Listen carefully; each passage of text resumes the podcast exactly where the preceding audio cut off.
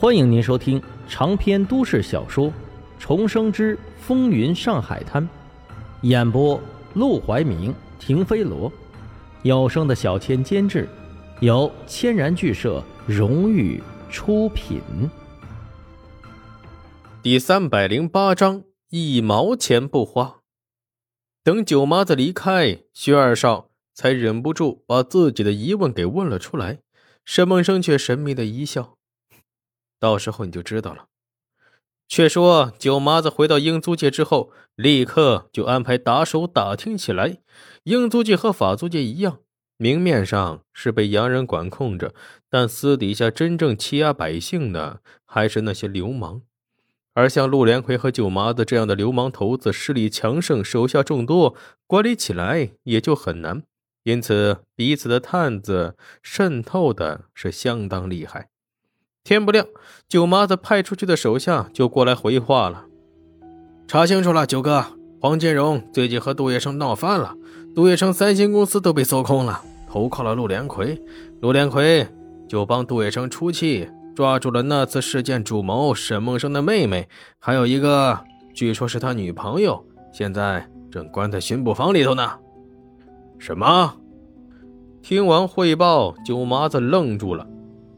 你说那俩妞是沈梦生的妹妹和他女朋友？手下道：“是啊，巡捕房的人是这么说的。”九麻子愣怔的瞪大眼睛，片刻之后，忽然抬手狠狠抽在了自己大腿上。好啊，我上当了！什么别人的单子，什么二十万，根本就是假的。沈梦生找他，就是为了想利用他救出来自己的妹妹和女朋友罢了。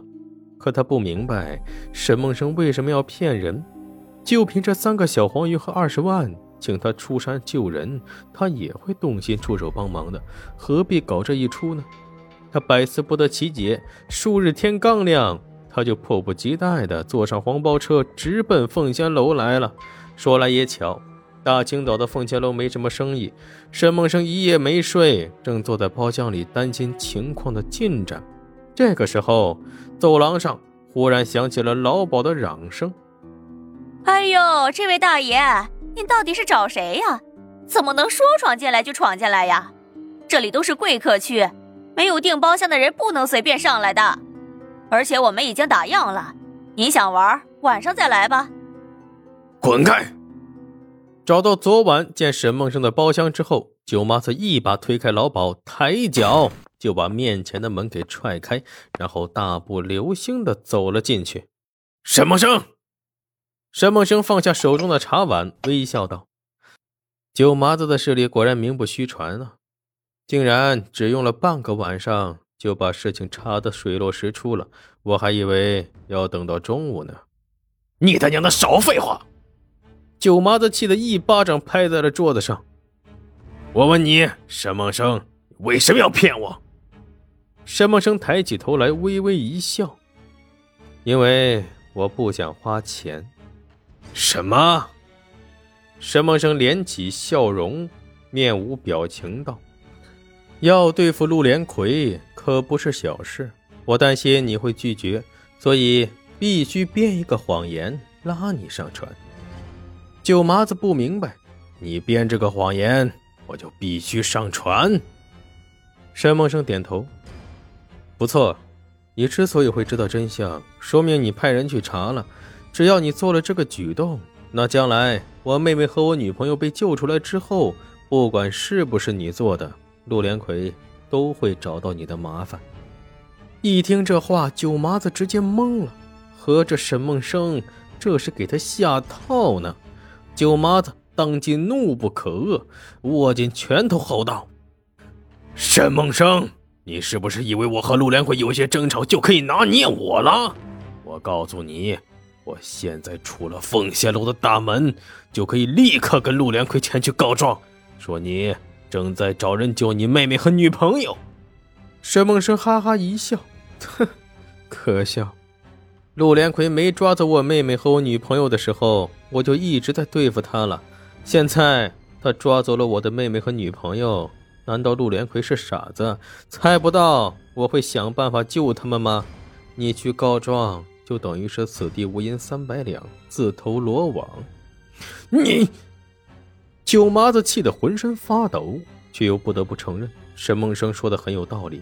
他已经派人调查过了，以沈梦生的手段，他肯定能查到自己调查的踪迹。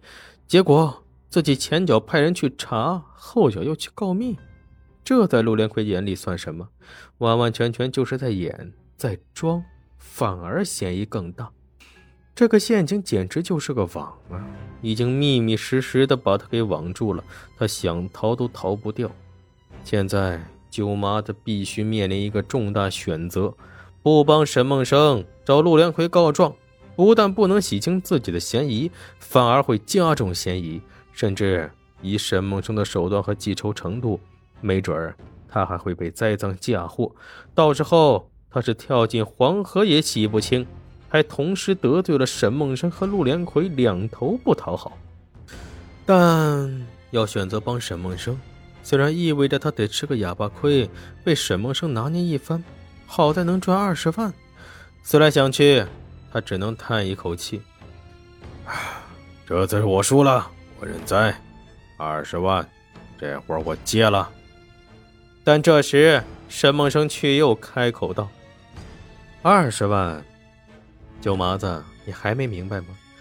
既然整件事是我编的，那二十万也就是假的。”九麻子一怔：“你什么意思？”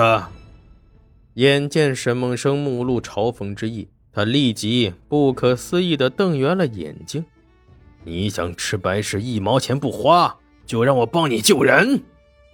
沈梦生冷笑道：“一毛钱不花，薛二少拿给你那三条小黄鱼是假的吗？”到了这会儿，九麻子才算是知道了，沈梦生给自己下了这一整个圈套。